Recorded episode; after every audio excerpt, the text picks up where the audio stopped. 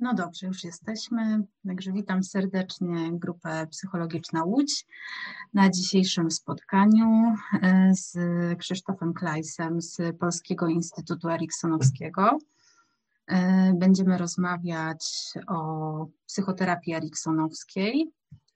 E, także dobry wieczór, panie Krzysztofie. Dobry wieczór. Dziękuję za zaproszenie do tej rozmowy. Tak, bardzo, bardzo jest mi miło z Panem rozmawiać.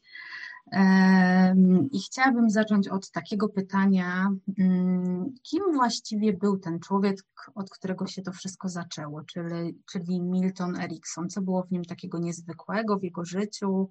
Co sprawiło, że opracował swoją metodę psychoterapii?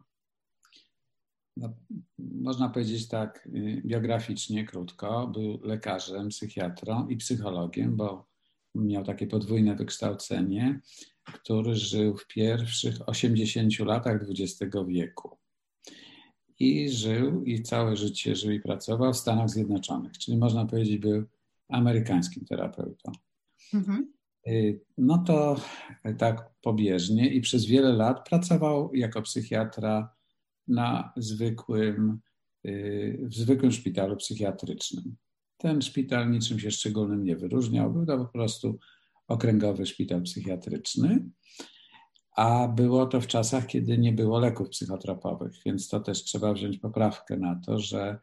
właściwie środki, jakim dysponował lekarz, no były w porównaniu z dzisiejszą możliwością psychiatrii no prawie żadne, niewielkie. Ale na pewno lekarze w tym czasie dysponowali tym, czym dysponują dzisiaj, czyli refleksją. Mhm. Tak? Sposobem rozumienia pacjenta, rozumienia jego choroby, rozumienia procesu chorowania i zdrowienia. No i tu Erikson się też od nich nie różni. Natomiast to, czy, czym on się jednak różnił, to y, były jego osobiste doświadczenia. Mhm. No zacznijmy od tego, że on pochodził z bardzo ubogiej rodziny. Ta rodzina była y, mieszkała w bardzo rolniczej okolicy i dość biednej. I w tym domu, w którym mieszkał Erikson, do 14 roku życia Eriksona nie było elektryczności. Jak nie było elektryczności, no to wiadomo, no, nie, było, mhm. nie było łazienki i rodzina była bardzo biedna, wielodzietna. Mhm. I zapewne nigdy Erikson nie skończyłby nawet szkoły średniej, no bo w całej okolicy dzieci były też biedne, a właściwie to było takie gospodarstwo nawet za wsią, za miasteczkiem, które właściwie produkowało to, co tylko służyło utrzymaniu tej rodziny. Ale y, szczęściem dla Eriksona jedna z y, jego ciotek wyszła bogato za mąż, a nie mogła mieć dzieci. I mhm. powiedziała, że jakby któreś z dzieci chciało się uczyć, to ona y, zasponsoruje naukę tego dziecka. No i Erikson chciał się uczyć, a chciał się uczyć, bo był bardzo ciekawy, zaciekawiony, ale jednocześnie był dzieckiem, które miał kłopoty od zawsze. Czyli mhm. no, był dzieckiem dyslektycznym, choć wtedy nie posługiwano się tym terminem. Y, miał znaczne deficyty słuchu. Y, rozróżniał tylko jeden kolor, taki purpurowy właściwie, biskupi. Mm, no i w wieku nastoletnim przyszedł też bardzo ciężką chorobę, która zagrażała jego życiu. Y, I właściwie lekarz, jak przyszedł na konsultację, to powiedział, że no ten dzieciak nie zobaczy wschodu słońca. Czyli to było bardzo złe rokowanie. Mhm. Erikson przeżył, ale przez wiele dni y, nie mógł się ruszać, nie mógł mówić, ale mógł obserwować. Mógł obserwować otoczenie Rodzina położyła łóżko w głównym pokoju, postawiła. No i jak później mówił Erikson, on z nudów obserwował otoczenie. No bo nie miał nic innego do roboty. No strasznie się nudził. Zaczął obserwować otoczenie, a ponieważ to otoczenie to była rodzina, no to zaczął obserwować, czy są może jakieś sekwencje zdarzeń między tymi ludźmi, czy jak ktoś powie coś i w taki sposób, to ktoś się odezwie następny, zaczął przewidywać. No i po, pewne, po, po ładnych paru tygodniach takiej obserwacji no, doszedł do dużej wprawy.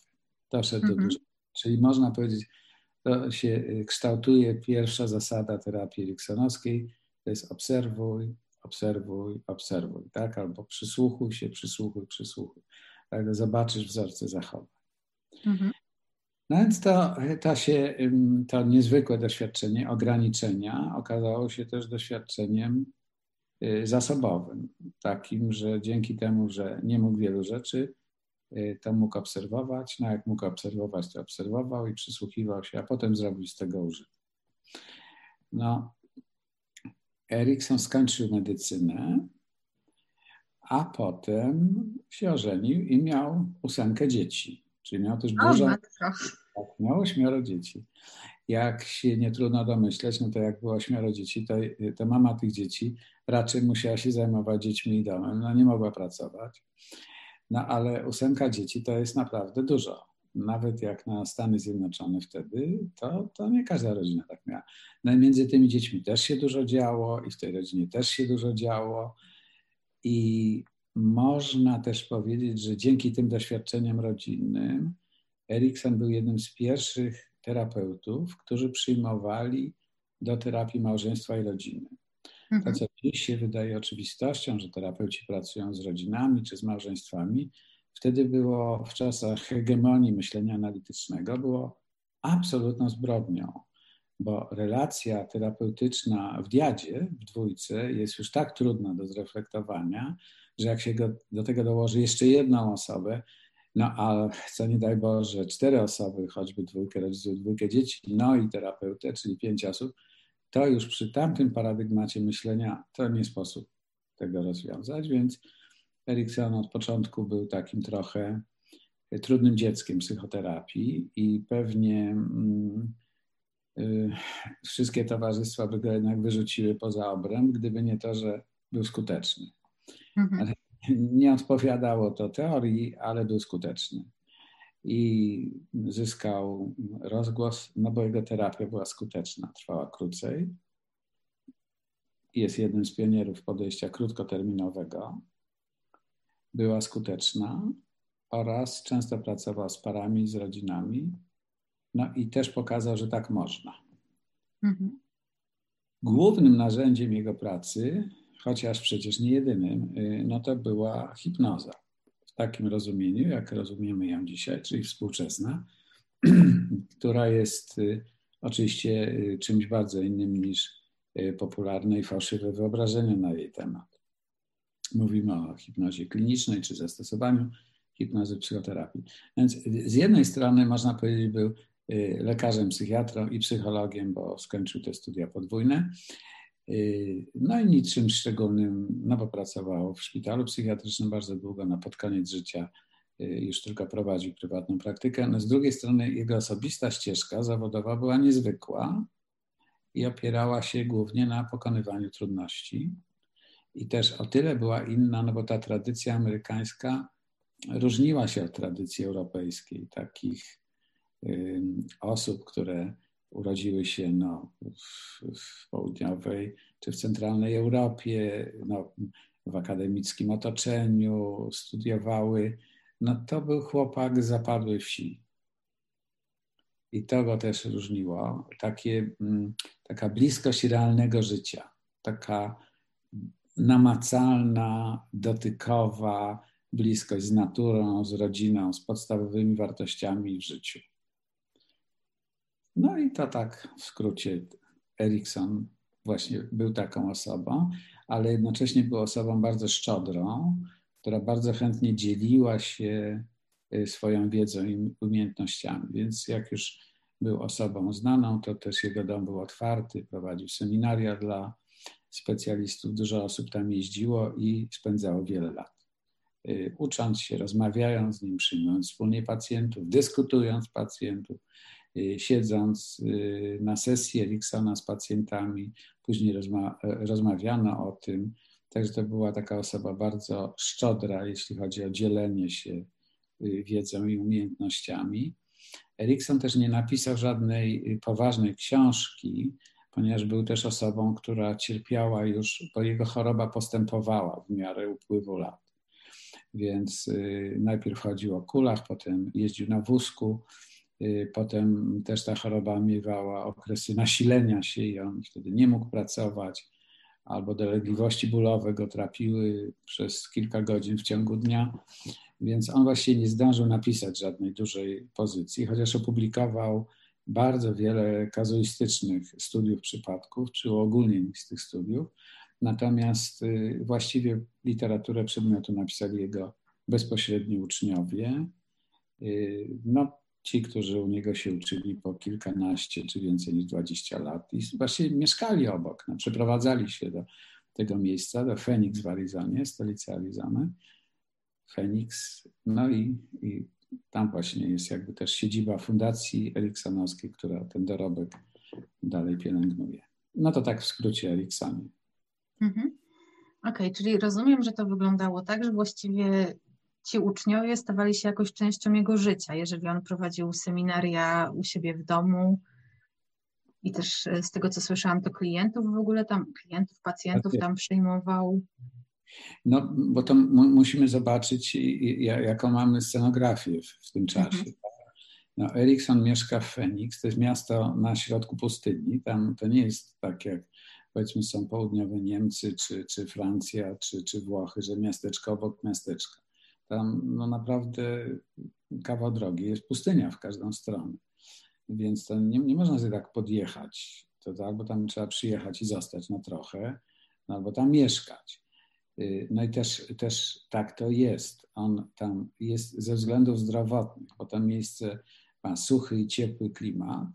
Y, w związku z tym no, wszyscy mu zalecali, żeby przy jego dolegliwościach no, wybrał takie miejsce, a nie miejsce wilgotne i, i zimne. Więc on tam jest. No i teraz, jeżeli ktoś y, chce być jego pacjentem, no to musi tam przyjechać po prostu, czy przylecieć samolotem. Tak? No i to tak to po prostu jest. No a z kolei ten ktoś, kto przyleci, no to, y, no to skoro już jest sesja, no to może ktoś z uczniów, którzy też są albo lekarzami, albo psychologami, no może być obecny. No i tak to się dzieje po prostu, ale to jest wymuszone przez okoliczność, przez, przez sytuację życiową, zdrowotną. No oczywiście ci ludzie nie mieszkają w domu Eriksona, no tylko jego gabinet jest przy jego domu, tak? No, on ma dom, gdzieś w tym domu, zresztą w ostatnim z tych domów, gdzie on mieszkał, jest muzeum y, jego imienia. Można odwiedzić i zobaczyć, jak, jak to wszystko było. To w jednym z tych po prostu pokoi w skrzydle domu jest, jest gabinet i on tam przyjmuje. No tak, tak to życie się tak ułożyło. I tak już trochę Pan zahaczył o to, o co chciałam zapytać w następnym pytaniu, czyli wygląda na to, że jego pacjentami to nie były osoby z okolicy, tylko faktycznie z różnych, y, z różnych krańców Stanów Zjednoczonych do niego się zjeżdżano, przylatywano na terapię. No tak było, to jest już ostatni okres jego życia, te ostatnie y, kilkanaście lat jego życia, y, kiedy on już jest osobą znaną. Jego terapia jest inna niż terapię wtedy. No wtedy trzeba pamiętać, jest hegemonia y, analitycznego myślenia. To wtedy powstają te y, do dziś czasem uznawane za synonimy, a nie są synonimami typu psychoterapeuta czy psychoanalityk, tak? To często y, mhm.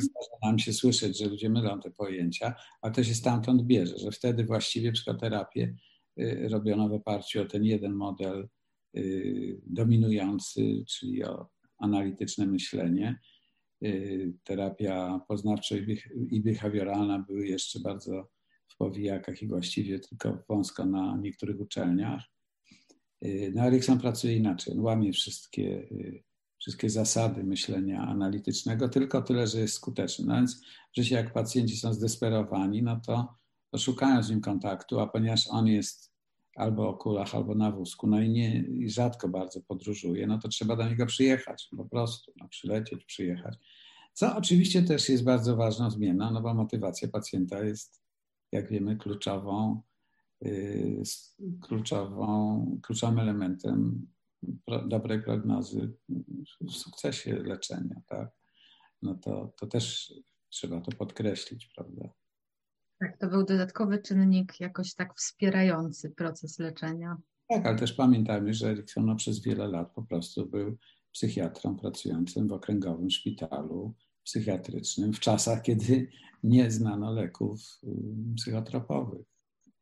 I wtedy też wyniki jego pracy były znacząco lepsze od innych. Mhm. E, chciałabym też zapytać o już może powiedzmy terminologię. Jakby jest, jest takie pojęcie terapii strategicznej czy psychoterapii strategicznej i często Eriksona umieszcza się w tym nurcie. Mm, ale też chciałam zapytać, czy to jest w takim razie to samo, czy, czy jakoś jednak psychoterapia eriksonowska jest czymś innym?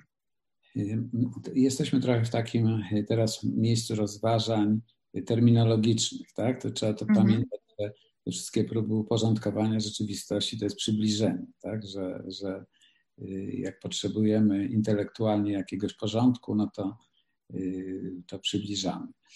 No i rzeczywiście jest takie pojęcie, ale strategiczna, terapia strategiczna to jest raczej pewien sposób myślenia terapeuty. Można go przyrównać do pracy ogrodnika, który wie, co trzeba zrobić najpierw, a co potem, żeby efekt końcowy był dobry. Czyli na przykład, no już tak upraszczając bardzo, tak, jeżeli trzeba skopać zagą ziemi, to ten ogrodnik, który to robi, tam dobrze wie, co robi, co zrobi potem, że no nie może tak sobie wsadzić jakiejś rośliny tak po prostu w ziemię. No musi ten grunt przygotować, tak? A potem musi w stosownym momencie, nie za wcześnie, nie za późno, no, coś zasiać lub zasadzić, no, a potem musi to pielęgnować.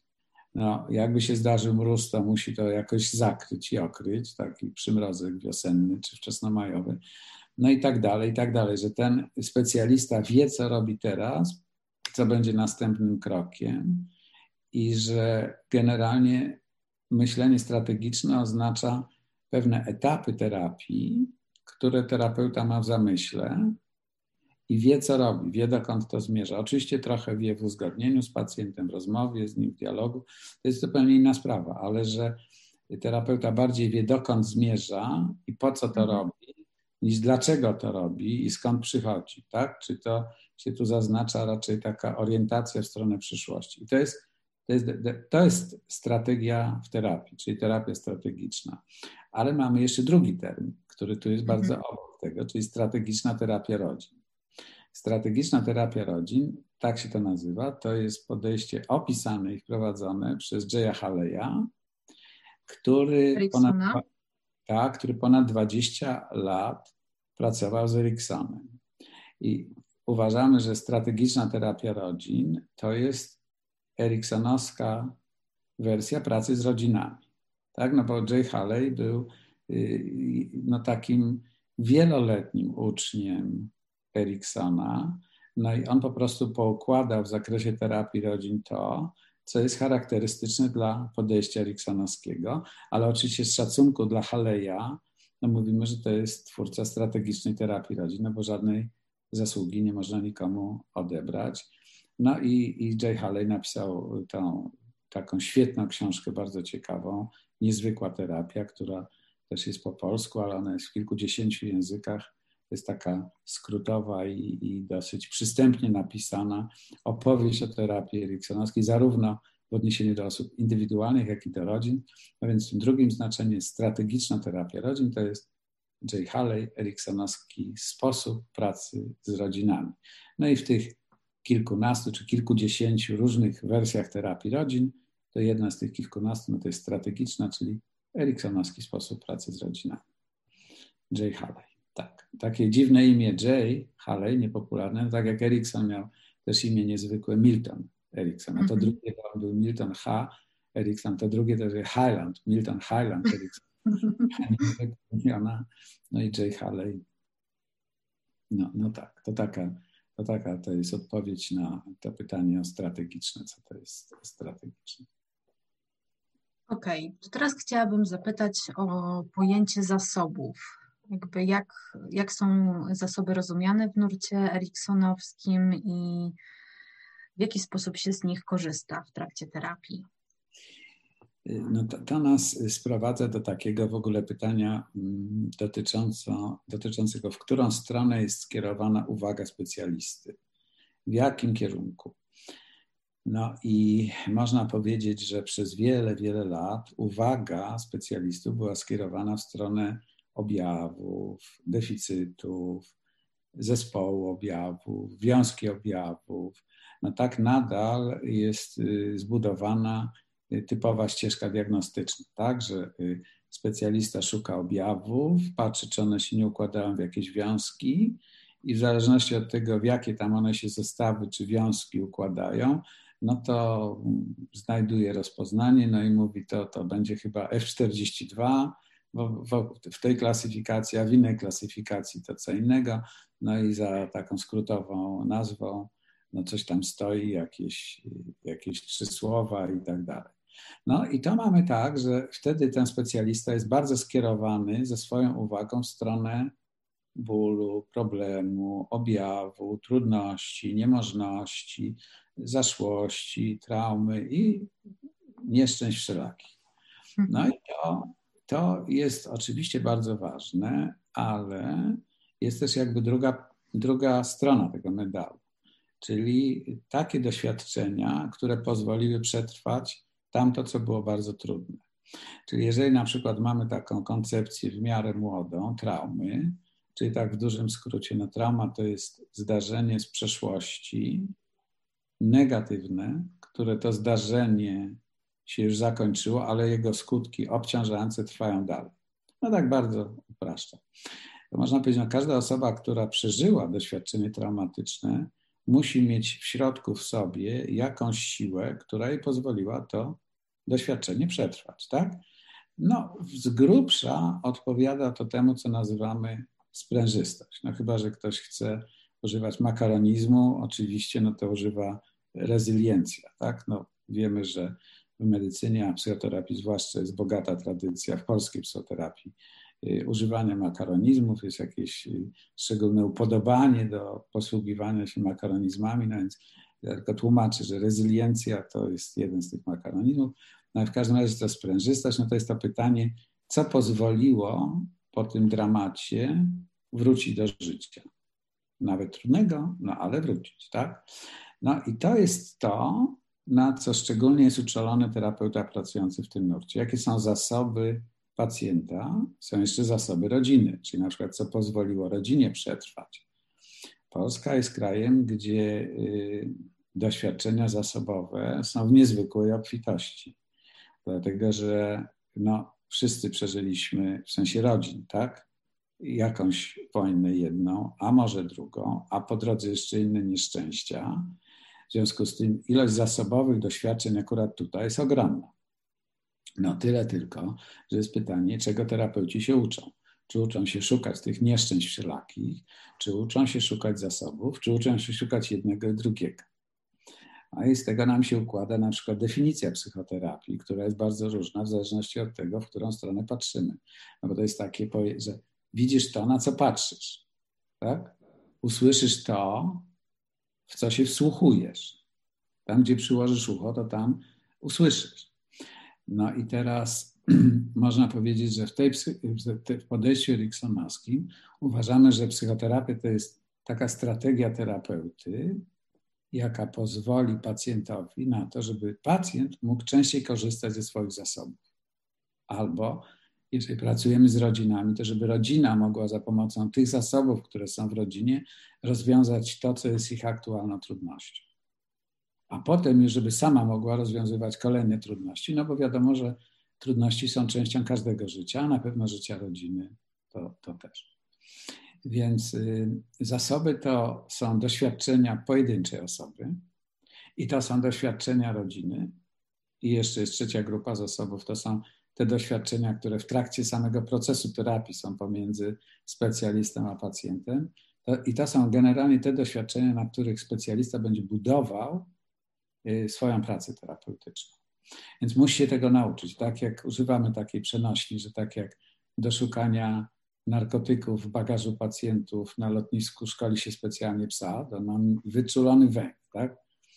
Na, na to, to terapeuta eriksonowski ma być szczególnie wyczulony na zasoby. Ma je po prostu wykopać na każdej walizki, tak? Musi wiedzieć, że one tam są, że, że tam na pewno są i musi umieć je znaleźć i zrobić tak, żeby pacjent mógł z nich korzystać. I to jest trochę, używając przenośnie, inny rodzaj formatowania terapeuty, niż szkolenie go na to, żeby każde nieszczęście był w stanie wydobyć na światło dzienne. Czyli rozumiem, że w tym, w tym powiedzeniu Eriksona, że terapia jest poruszeniem pierwszej kostki domina, to chodzi właśnie o to, żeby znaleźć te zasoby, jakoś pokazać je klientom i żeby mogli no. oni później już dalej korzystać sami? No, no tak, żeby pacjent znalazł kod dostępu do swoich zasobów, tak, i żeby dalej już mógł z, z tych zasobów sam korzystać. E, to samo odnosi się do rodziny, żeby rodzina y, znalazła w swoich zasobach aktualnej rodziny, rodziny pochodzenia, braci, sióstr, rodzeństwa, no szukamy gdzie się da, tak?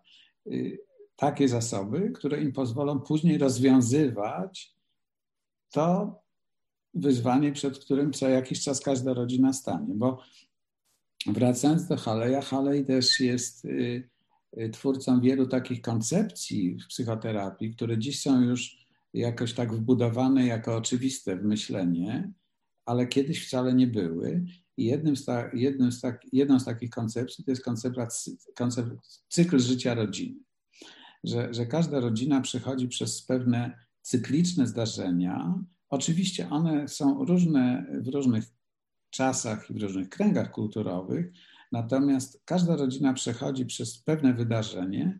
Możemy powiedzieć, że kryzys rozwojowy to jest taki kryzys, że w wyniku upływu czasu coś się zmienia w tej rodzinie i po tym, jak to się zdarzy, nic już nie będzie takie jak wcześniej. No a jak nic nie będzie takie jak wcześniej, to rodzina się musi bardzo y, przestroić, przeformatować, no, żeby trwać. I oczywiście to jest okres, y, to jest czas dużego ryzyka, że ta rodzina no, może sobie nie poradzić dobrze, ale jak sobie poradzi, to to ich wzmocni. No, to jest przykład. Przykład, jak no, załóżmy, że z, z, rodzinami, jak się opowiada, to trudno jest zacząć, bo nie, nie wiadomo, gdzie jest początek rodziny. No bo rodziny, wiadomo, są wieczne.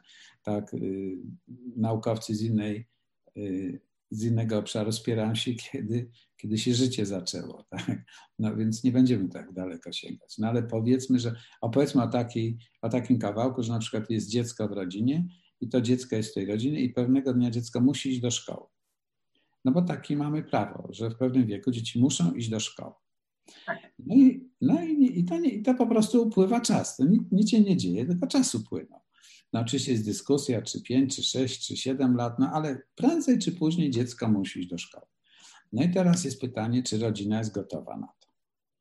Nie czy mhm. dziecko jest gotowe na to, tylko czy rodzina jest gotowa. Bo bardzo na ogół, jak jest rodzina gotowa, to i dziecko jest gotowe. No chyba, że rodzina nie jest gotowa, no to Oczywiście, że dziecko maleńki y, psychosomatycznie reaguje, no różne rzeczy się dzieją, ale jest pytanie, czy rodzina jest gotowa.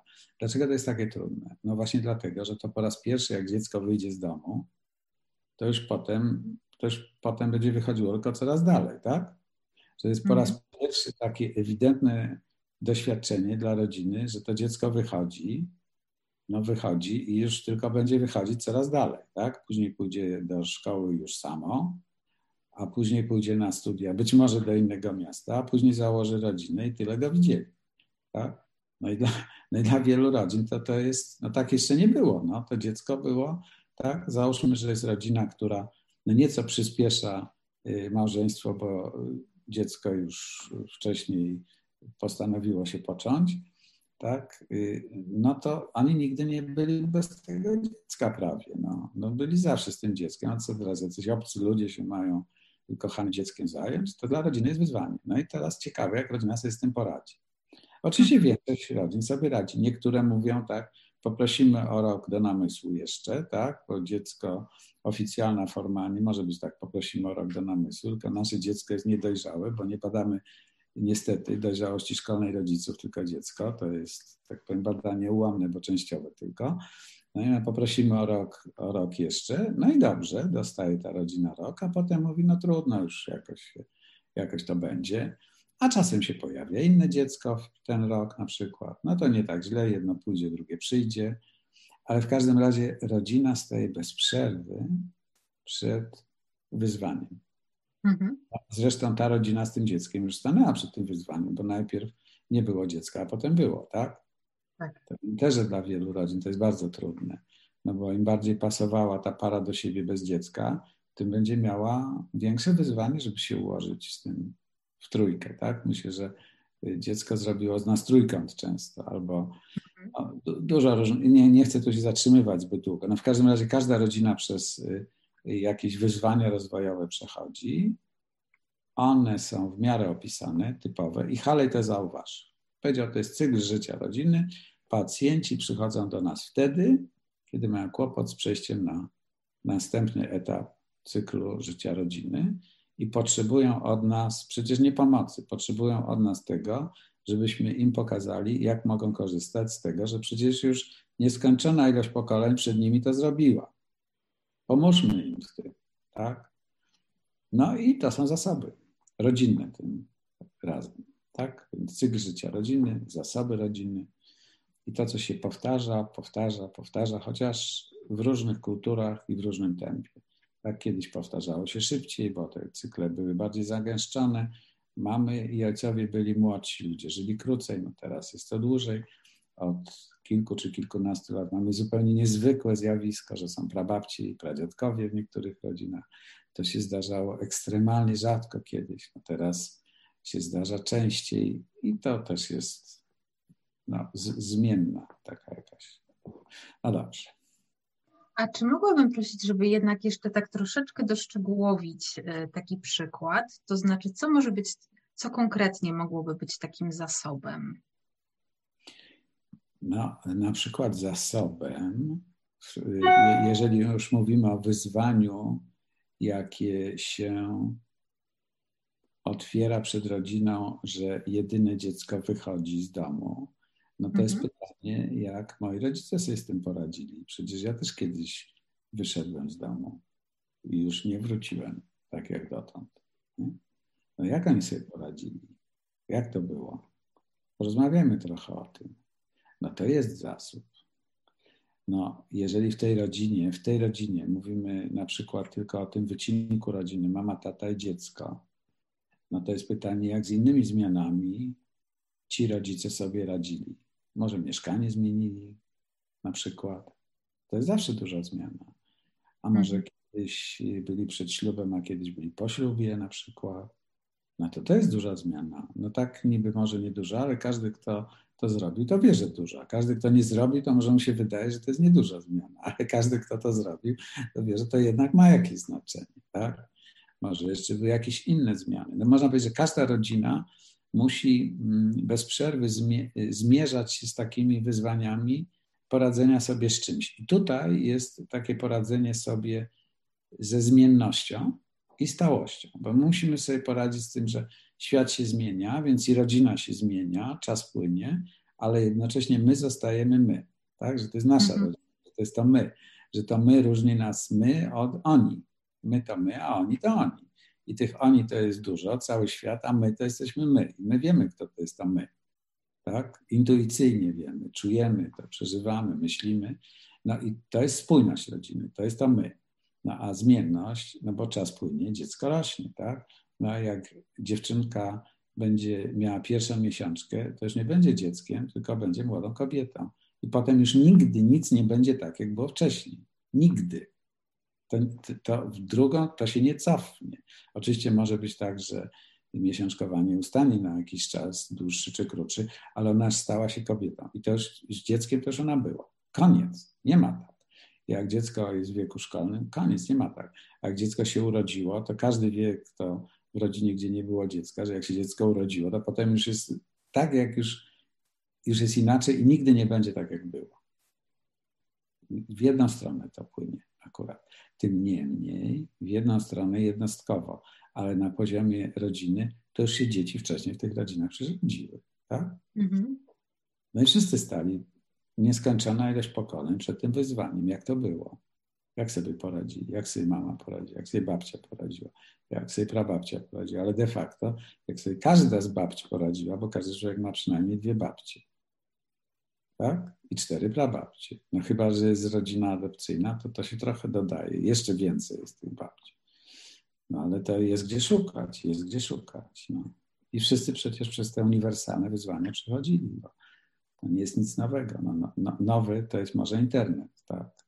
Czyli nowy to jest, to jest streaming na Facebooku, ale E, a, bo tego nie było w poprzednim pokoleniu, no ale dzieci się rodziły, ludzie umierali, chorowali, zaczynali pracę, kończyli pracę.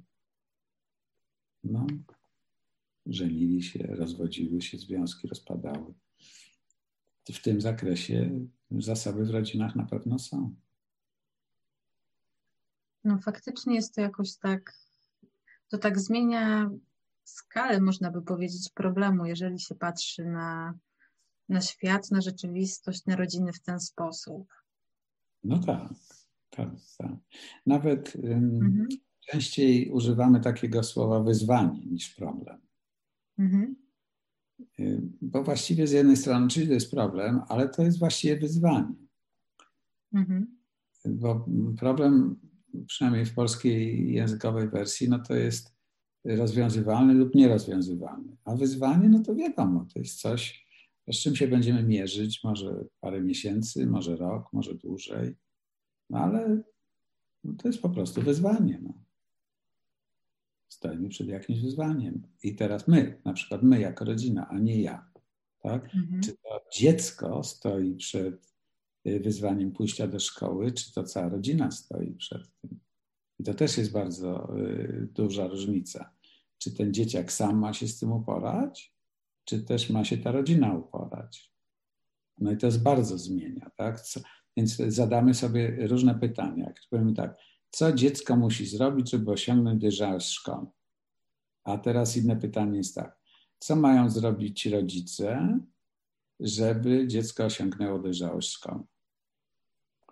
No i w tym drugim pytaniu jest, co mają zrobić rodzice, ale z czym? Z tym dzieckiem czy ze sobą? Mhm. Albo w jakiej części z dzieckiem, a w jakiej części mają zrobić porządek w swojej głowie ze sobą. Tak? No ale w tym jest dużo nadziei i optymizmu, bo przecież ci rodzice też do jakiejś szkoły chodzili, tak? Nawet jeśli krótko, no to też chodzili, no bo obowiązek szkolny w Polsce, no to no tak będzie ze 100 lat. No a 100 lat to 4 lub 5 pokoleń. No więc mamy gdzie szukać. Czy zdarza się tak, że przychodzi no, w, w terminologii tego nurtu pacjent y, indywidualny, ale wraca na drugą sesję na przykład z rodziną już całą? No zawsze jest tak, że y, to pierwsze spotkanie, czy pierwsze dwa, trzy spotkania, no to tak po prostu rozmawiamy i szukamy najlepszej formy pracy. Więc czasami y, rodzina, teraz użyję cudzysłowie, tak, wysyła jedną osobę na zwiady, najbardziej odważną, która przyjdzie i, i powie tak, y, no mam kłopot, a uważny terapeuta zapyta, ale to tylko pani jest kłopot, czy to może jest kłopot waszej rodziny? A pani powie, no chyba naszej rodziny, ale tak jakoś głupio mi było powiedzieć, nie? E, ale może być tak, że y, to jest kłopot tej jednej osoby, że on jest na przykład starszy, dużo starszy niż czas, kiedy ta rodzina, w której jest ta osoba, powstała, tak? Że ona już ten kłopot miała zanim poznała tego męża czy tę żonę, zanim się dzieci urodziły i że no, on się tylko pogłębił, czy jakoś tak trochę y, stał się bardziej bolesny y, później, ale on jest starszy niż ta, ta akurat rodzina. Na czasem to oczywiście nie jest kłopot tej, rodziny, tej osoby, tylko kłopot wszystkich osób, również tej osoby, ale, ale nie tylko jej. I jak na przykład no z, tym, z tym akurat, z tą dojrzałością szkolną, jak na to tak popatrzymy, to bardzo wyraźnie widać różnicę. Czy to jest, czy to jest kłopot tego dziecka, że ono w tej szkole sobie nie radzi, czy to jest wyzwanie dla wszystkich w rodzinie, że to oni sto, stoją przed tym, jak pomóc dziecku, żeby sobie poradziło, a nie tylko dziecko. Tak? No, czy jak mamy rodziny, które się rozwodzą. No, rozwodzą się rodziny, a dziecko ma objawy psychosomatyczne albo w szkole zaczyna się zachowywać tak, że budzi to niepokój nauczycieli, to kto ma sobie z tym poradzić? To dziecko czy ta rodzina? No łatwiej będzie, jak pomyślimy, ta rodzina. Zarówno ta mama i ten tata, albo ten rodzic, który ma, sprawuje opiekę nad dzieckiem po rozwodzie, jak i ten, który właśnie albo marginalnie gdzieś się zgubił w świecie, no ale nie można, można się rozwijać, ale nie można się rozwijać byciem ojcem czy matką, tak? To jest niewykonalne. Więc kto ma się z tym uporać? No chyba rodzina. Będzie łatwiej dla wszystkich. Tak? No, zobaczymy, czy się uda, czy rodzina się zgłosi, czy nie. Jak się pojawi, to czy się utrzyma, no ale próbujemy, no, próbujemy. Okej. Okay. Mm, to teraz zapytam jeszcze o taką jedną rzecz, która często pojawia się w kontekście terapii eriksonowskiej. E, w jaki sposób można dopasować e, terapię do klienta i do jego problemów? E, do jego wyzwań, tak? Do jego wyzwań, tak, tak. Ustaliliśmy, że to są raczej wyzwania. Do zadań, do zadań rozwojowych, przed jakimi stoi. No, za, zaczyna się, głównie wszystko zaczyna się od sposobu myślenia terapeuty, czy od sposobu myślenia specjalisty. Więc y, ogólnie można powiedzieć, że w medycynie panuje pewien model myślenia o, o pacjentach i chorobach. Y, ten model polega na tym, że opisano wszystkie choroby i skatalogowano. Można powiedzieć, że istnieje taki katalog chorób i nieszczęść wszelakich. W zakresie zdrowia psychicznego istnieją takie dwa katalogi chorób i nieszczęść wszelakich. Jeden to jest klasyfikacja europejska, i drugi to jest klasyfikacja amerykańska. One trochę mają inną koncepcję spisu tych nieszczęść. No ale generalnie, czy to jest y, ten katalog, y, czy tamten katalog, y, to odbywa się to tak, że specjalista no, musi poznajdywać różne dane, u zachowaniu pacjenta, w jego przeżywaniu świata, siebie i ułożyć je tak, żeby pasowało do jakiejś pozycji w tym katalogu. No i czasami to jest jedna pozycja w tym katalogu, a czasami dwie pozycje, no bo też może mieć więcej niż jedną chorobę przecież. No i wtedy, wtedy dostaje diagnozę, i jak dostaje diagnozę, no to się rozpoczyna leczenie. Oczywiście leczenie to jest inny etap i w zależności teraz od szkoły psychoterapeutycznej, no to leczenie będzie bardzo różnie przebiegać, bo cały czas jest tak, że y, tych podejść terapeutycznych, nawet dużych takich uznanych, no wieloletnich, no takich, które no na całym świecie y, w tych różnych szkołach pracują różni specjaliści, no to nadal tych szkół jest wiele i ja bym powiedział, i bardzo szczęśliwie nie doszło jeszcze do ustalenia jednej, jedynie słusznej ścieżki. Choć od czasu do czasu zakusy się w tym, w tym kierunku robią coraz wyraźniejsze, no ale później słabną. I chyba tak będzie, że przynajmniej kilka tych dużych szkół no, ma taką pozycję, ale one bardzo różnie później z tą diagnozą sobie radzą. Ale jakbyśmy powiedzieli inaczej, Czyli nie będziemy próbować podpiąć konkretnej osoby do jednej z wielu możliwości chorób, tak? Że nie musimy tego robić, byśmy nie musieli tego robić. No to być może jesteśmy w stanie bardzo indywidualnie potraktować pacjenta. Wtedy byśmy raczej się skoncentrowali na jego bardzo indywidualnych zmiennych, bardzo na jego motywacji, czyli chęci do powrotu do zdrowia albo do rozwoju, bo to są te dwa główne obszary. A te wymiary, jak na przykład motywacja, one nie za bardzo się tak dają skatalogować, choć trochę się też dają, ale już tak nie za bardzo. No i jakbyśmy jeszcze spróbowali trochę opowiedzieć, czy może jakoś um, poopisywać, poopisywać, ale nie poklasyfikować, tylko poopisywać różne obszary pacjenta, no to wtedy robi się zawsze taka indywidualna układanka, bo nie mamy takiego przymusu, że na koniec tej układanki trzeba kogoś podpiąć do jakiejś szuflady. Mhm. W ogóle tych szuflad nie ma. Tak? No ale oczywiście, yy, ale oczywiście z różnych powodów, statystyk medycznych i różnych wymagań formalnych, no większość instytucji yy, no, no wymaga od specjalisty, żeby tego podpięcia dokonał no albo przynajmniej, żeby umiał to zrobić, no, na przykład w Polskim Towarzystwie Psychiatrycznym, y, gdzie od lat są prowadzone egzaminy na certyfikat psychoterapeuty, no to też oczekuje się, że osoba y, zdająca będzie potrafiła to zrobić. Czy ona będzie się tym dalej już kierować, no to w zależności od tego, w jakiej szkole będzie pracować, ale że powinna umieć to zrobić, no bo choćby w ten sposób może się dogadać z kolegami z pracy, no jak będą pracować na oddziale dziennym kliniki psychiatrycznej, muszą jakoś ze sobą rozmawiać i wtedy na skróty rozmawiają za pomocą tych nazw czy cyferek z literkami. Więc naprawdę da się to zindywidualizować bardzo, bardzo, bardzo. Mhm. Czyli rozumiem, że jeśli przychodzi do terapeuty eriksonowskiego osoba, która ma zdiagnozowaną jakąś chorobę psychiczną, schizofrenię, ciężką postać depresji, to tak naprawdę nie pracuje się z tym zaburzeniem, tylko pracuje się z tym człowiekiem i próbuje się jakoś zrozumieć, co w tym doświadczeniu może być dla niego wyzwaniem, znaleźć jego motywację do powrotu do zdrowia, tak? To jakby ta diagnoza jest gdzieś w tle po prostu.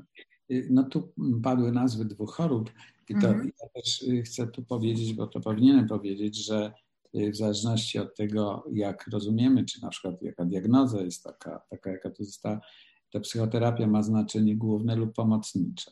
Albo, jeszcze inaczej można powiedzieć, w zależności od fazy tej choroby, w jakim momencie ta choroba jest, to psychoterapia może mieć większe znaczenie lub mniejsze jak ma mniejsze, no to farmakoterapia ma większe znaczenie.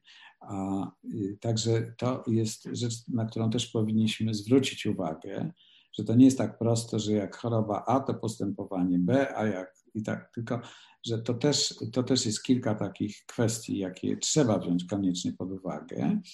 Natomiast oczywiście chodzi o to, żeby ten terapeuta eriksonowski wiedział, co oznacza rozpoznanie na przykład depresji, ale jednocześnie, żeby nie leczył depresji, tylko tego człowieka, który, y, no właśnie można powiedzieć, teraz od dwóch stron o tym powiem, po co przyszedł i dlaczego przyszedł, tak? Dlaczego? No dlatego, że nie mógł spać, nie miał energii do życia, y, nie miał siły wstać z łóżka i nie widział dobrej przyszłości. To jest dlatego on przyszedł. To jest pytanie, ale po co on przyszedł? Tak? To jest zupełnie inne pytanie i zupełnie inna odpowiedź. Może nie po to, żeby znaleźć chęć do życia w sobie, bo te, które miał poprzednio, stracił, a teraz szuka nowych. Nowych obszarów, które będą dla niego nadzieją, że życie ma sens. Nowych dla niego, bo tamte się po prostu wypaliły.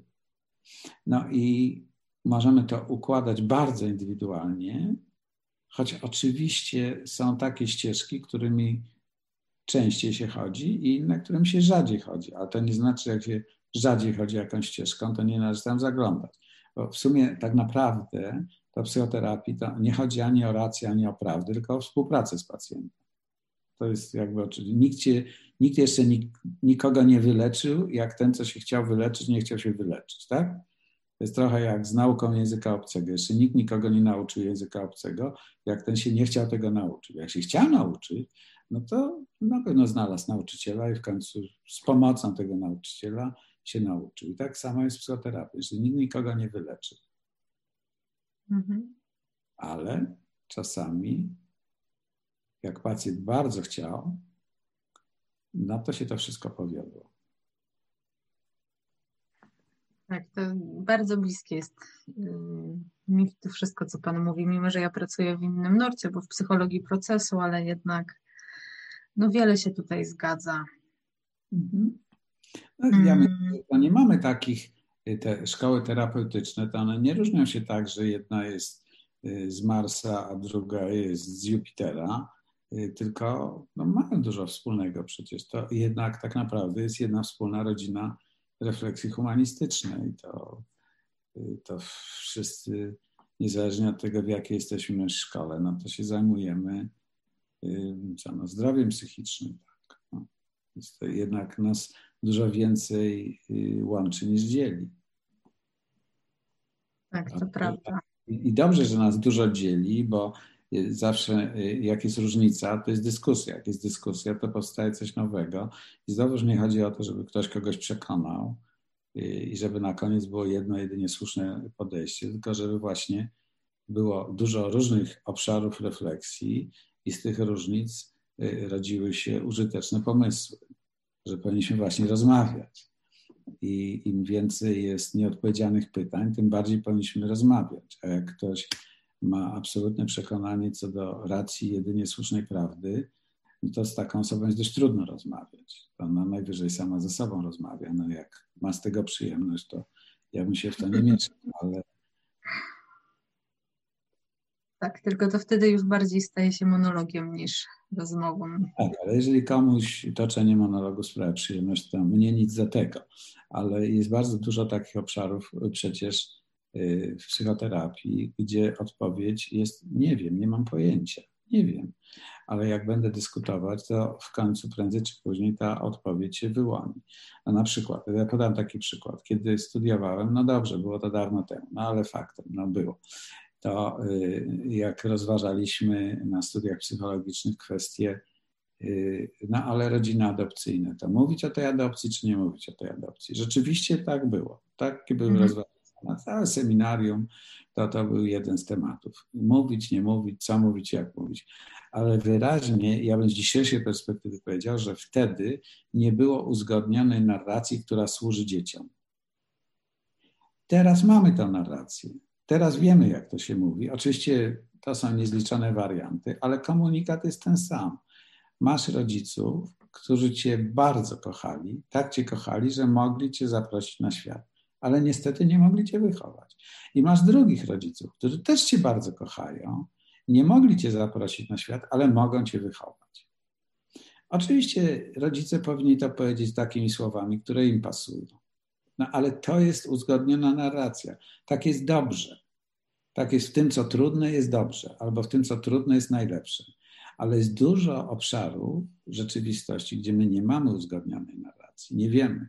Szukamy tej narracji i dopiero jak będziemy mogli swobodnie i długo dyskutować, mówię my, w sensie różni terapeuci, ale też mhm. terapeuci, pedagodzy, y, lekarze, pediatrzy, filozofowie i z różnych krajów, to się ta dobra narracja wyłoni.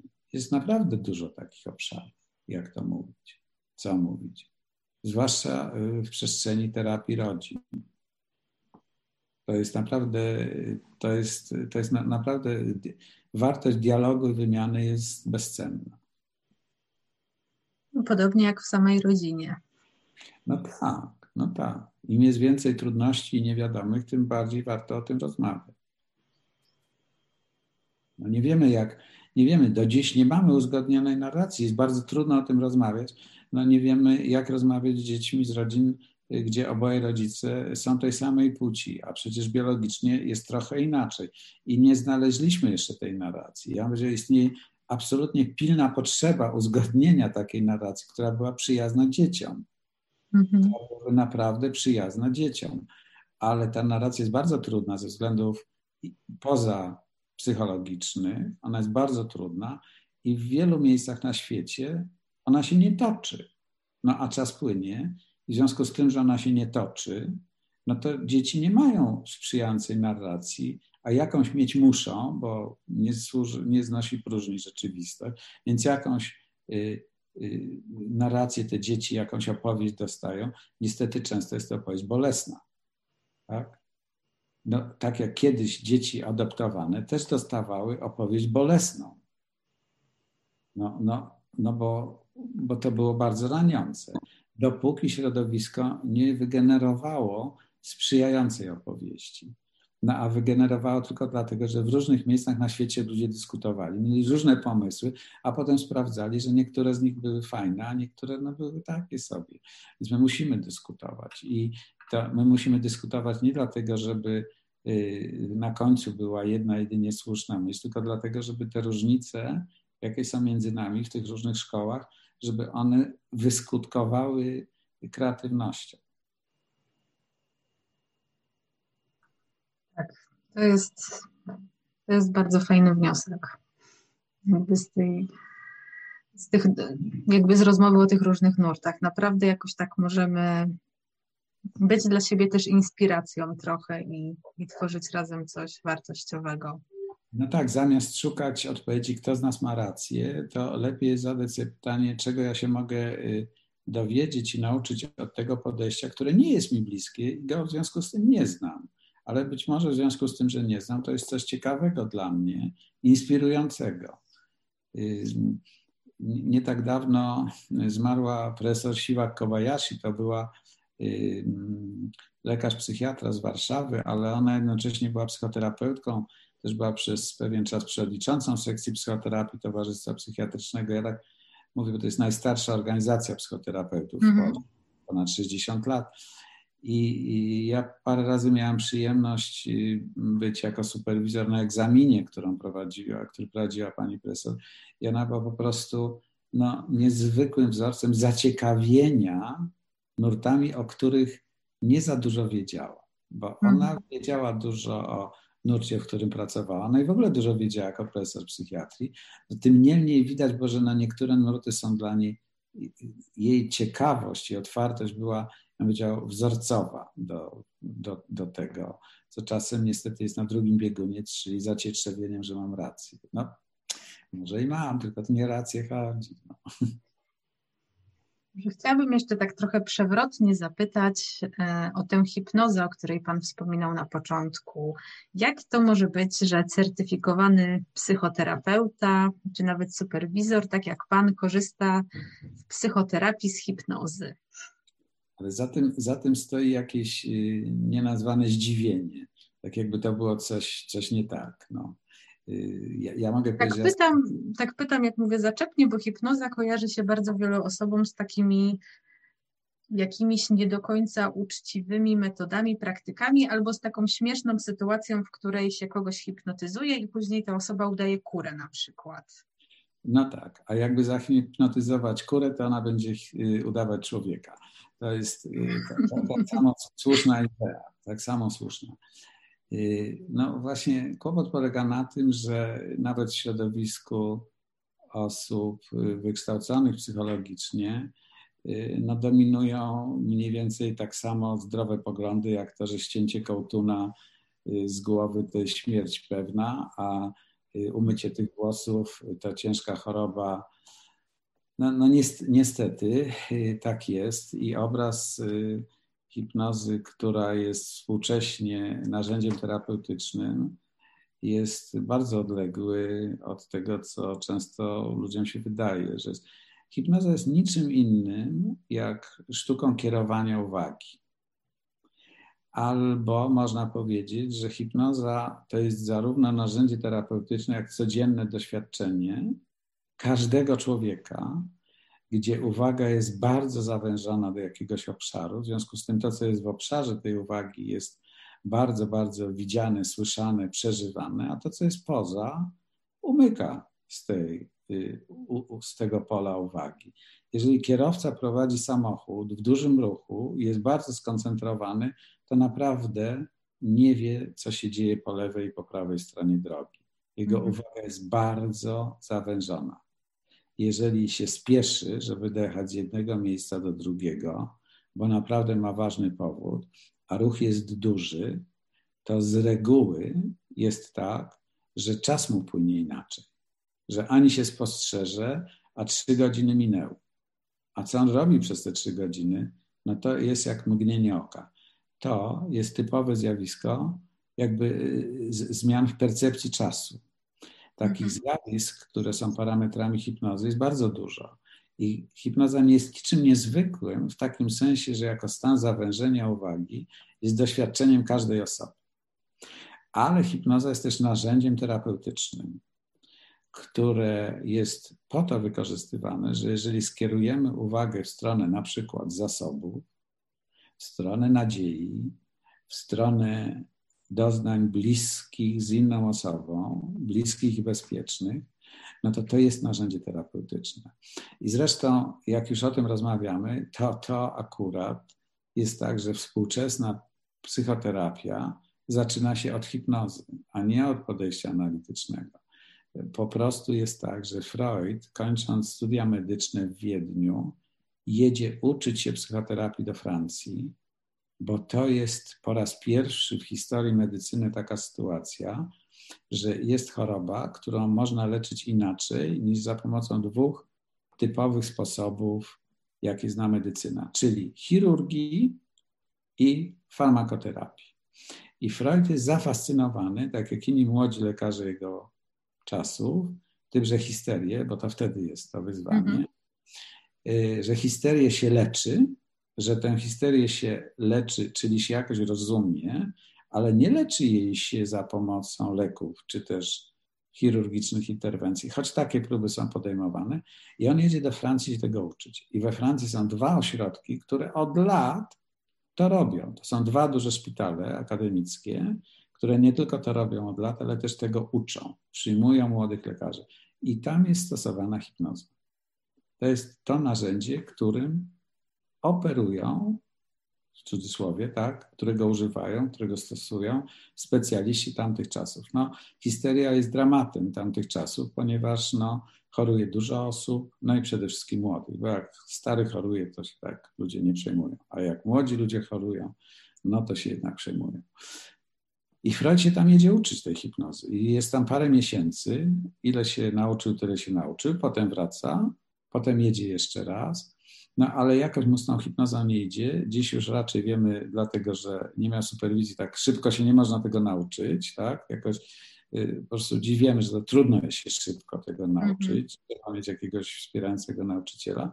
No ale dzięki temu on zaczyna zupełnie inaczej układać te puzzle od rozumienia i dzięki temu mamy myślenie analityczne, no, które jest absolutnie bezcenne i niezwykle wartościowe i wszyscy z niego korzystamy dzisiaj, z absolutnych osiągnięć tamtego czasu i, i to w ogóle dopiero mm, pcha psychoterapię zupełnie nieznane dotąd przestrzenie, więc, ale hipnoza cały czas jest stosowana, tylko tyle, że to nie ma nic wspólnego z cyrkiem ani z kurą.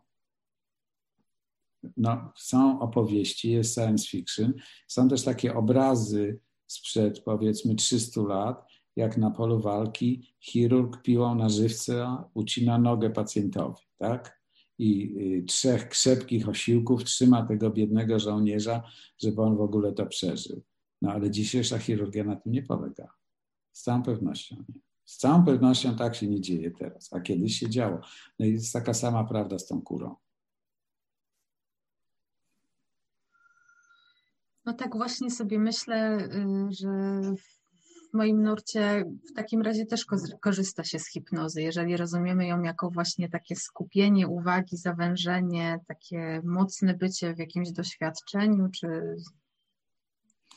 Ależ oczywiście z, z tego punktu widzenia osoby, która y, jest nauczycielem hipnozy, jest terapeutą, który te elementy stosuje, to oczywiście, że w każdym y, nurcie psychoterapii te elementy są, one są różnie nazywane, ale nie ma się co nazwy wspierać, bo to akurat żadnego sensu nie ma.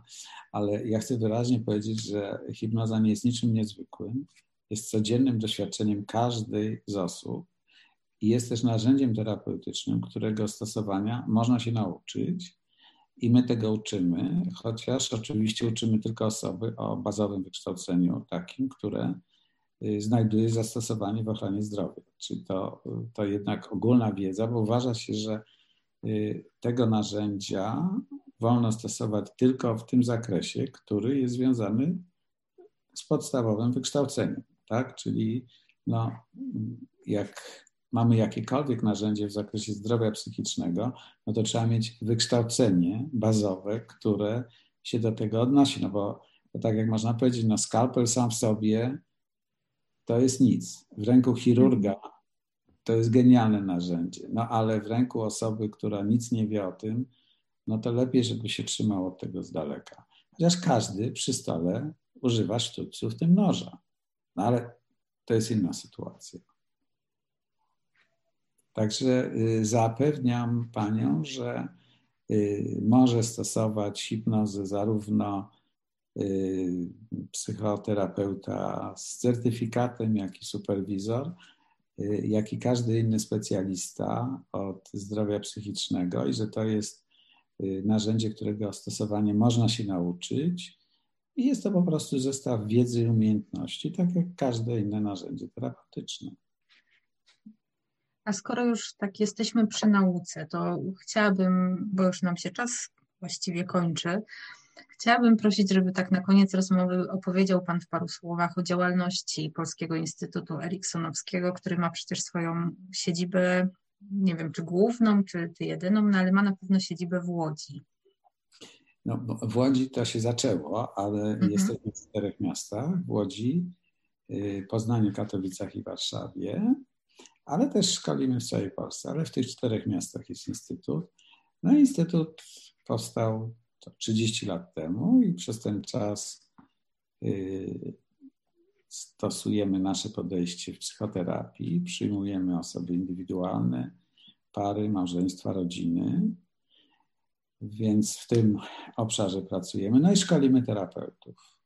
Y, jesteśmy instytutem, który ma atestację przy Polskim Towarzystwie Psychiatrycznym, przy Polskim Towarzystwie Psychologicznym.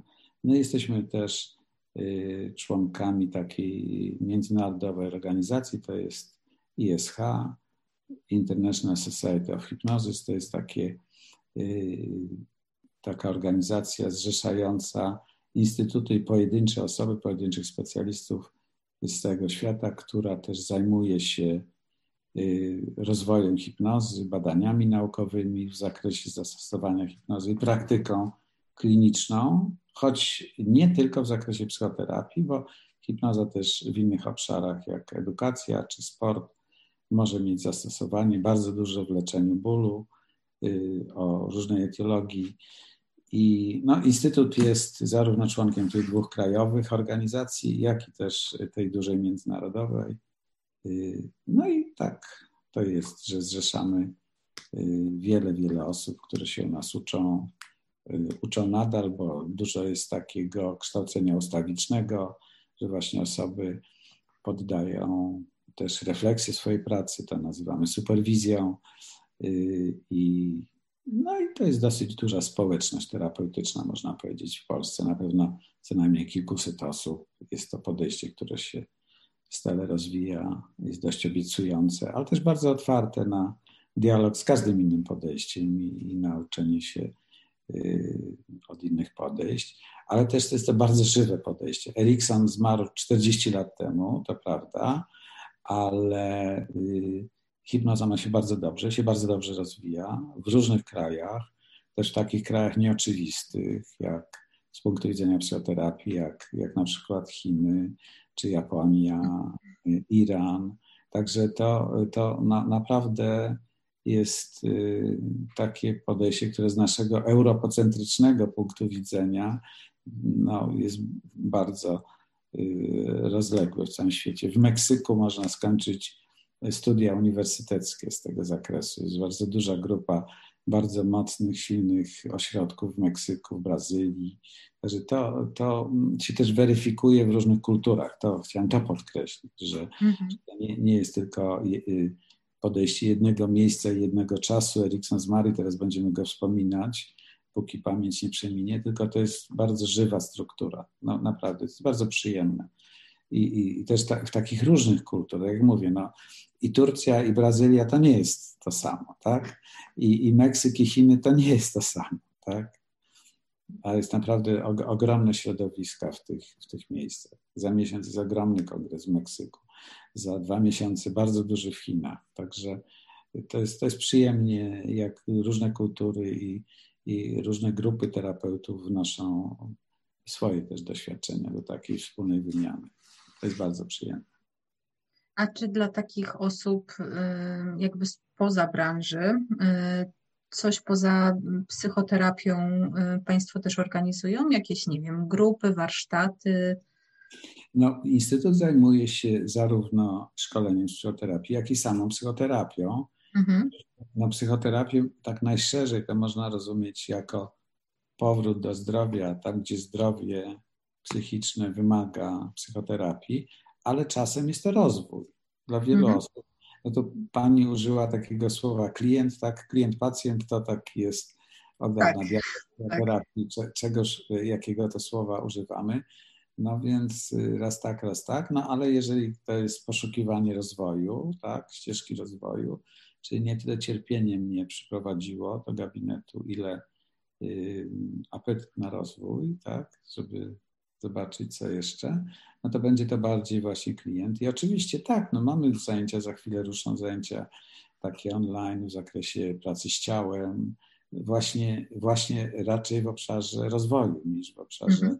Czystego cierpienia, choć myślę, że i kiedy jest bólowe doświadczenie, to, to może być. Także no, ja zapraszam na naszą stronę Polski Instytut Eriksonowski, jak to łatwo jest nas znaleźć i, i oczywiście, że my jesteśmy otwarci i też no, mamy swój, tak, swój kanał na YouTube, tak, poniedziałki z psychoterapią. No, nie, nie chcę tutaj przemycać reklamy y, teraz, ale na pewno... Ale nie, no proszę przemycać, to też po to jest. Tak, no to, to, to zapraszam i na YouTube i y, też mamy blogosferę powoli, także zapraszamy do czytelni na naszej stronie. I myślę, że no, z, z chęcią y, i z dużym pożytkiem właśnie tego typu myślenie może pomóc zarówno tym osobom, które się zmagają z trudną ścieżką powrotu do zdrowia, ale też takimi, które, które chcą, y, jak to ładnie powiedział tym razem twórca gestaltu, że człowiek zmienia się najbardziej wtedy, kiedy staje się tym, kim w rzeczywistości jest. Y, do takim odkrywaniu siebie nieco takiej czasem zaskakującej czy niespodziankowej y, przygodzie. Tak. Ja zapraszam oczywiście. Ja myślę, że po rozmowie po prostu może podamy linki, znaczy ja już podam linki do, do tych stron, żeby to było wszystko Bardzo dziękuję. Mm. A jeszcze można y, zajrzeć do książek, prawda? Bo to jest też literatura i jest y, po polsku dużo pozycji. Oczywiście są pozycje angielsko, czy niemiecko, czy francuskojęzyczne. Francja jako ojczyzna hipnozy, y, bo to tam się zaczęło i tam się zaczęła współczesna psychoterapia. Wbrew obiegowym opiniom, że w niemieckojęzycznym obszarze, otóż nie, to jest, wszystko zaczęło się od Francji, zarówno konceptualnie, jak i praktycznie. Yy, więc w tych językach obcych też jest duża literatura, ale jest też po polsku, także zajrzyjcie Państwo na naszą stronę. Mamy bibliotekę i tam jest yy, spis lektur, do których zachęcamy. Oczywiście tu już padło Jay Haley Niezwykła terapia, to jest książka dla każdego. Ona przede wszystkim jest ciekawa, ale też trochę innych książek. No, może by ktoś też do mojej zajrzał, to też byłoby przyjemnie. Jeśli się Państwu dobrze słucha tego, co mówię, to może się będzie e, dobrze też czytać. Poznawanie pacjenta to jest taka książka, gdzie e, opowiadam o sposobie trochę głębiej i dłużej, o sposobie, w jaki poznajemy pacjenta, jak, jak rozumiemy, jak to widzimy. Czyli o tym obserwowaniu, o tym słuchaniu i o tym poszukiwaniu zasobów, tak? Tak, tam jest cały rozdział o tym, co to są zasoby. Mhm. Super, to ja w takim razie myślę, że też chętnie zajrzę. No i dziękuję bardzo za rozmowę. Dla mnie to było naprawdę super doświadczeniem dowiedzieć się tyle od praktyka metody. No mm. przyjemnie usłyszeć. Ja dziękuję za zaproszenie i mam nadzieję, że e, też ci, którzy nas słuchają, będą mieli z tego jakąś korzyść lub chociaż trochę przyjemności może. Także bardzo dziękuję i do usłyszenia albo do zobaczenia. Ja też bardzo dziękuję.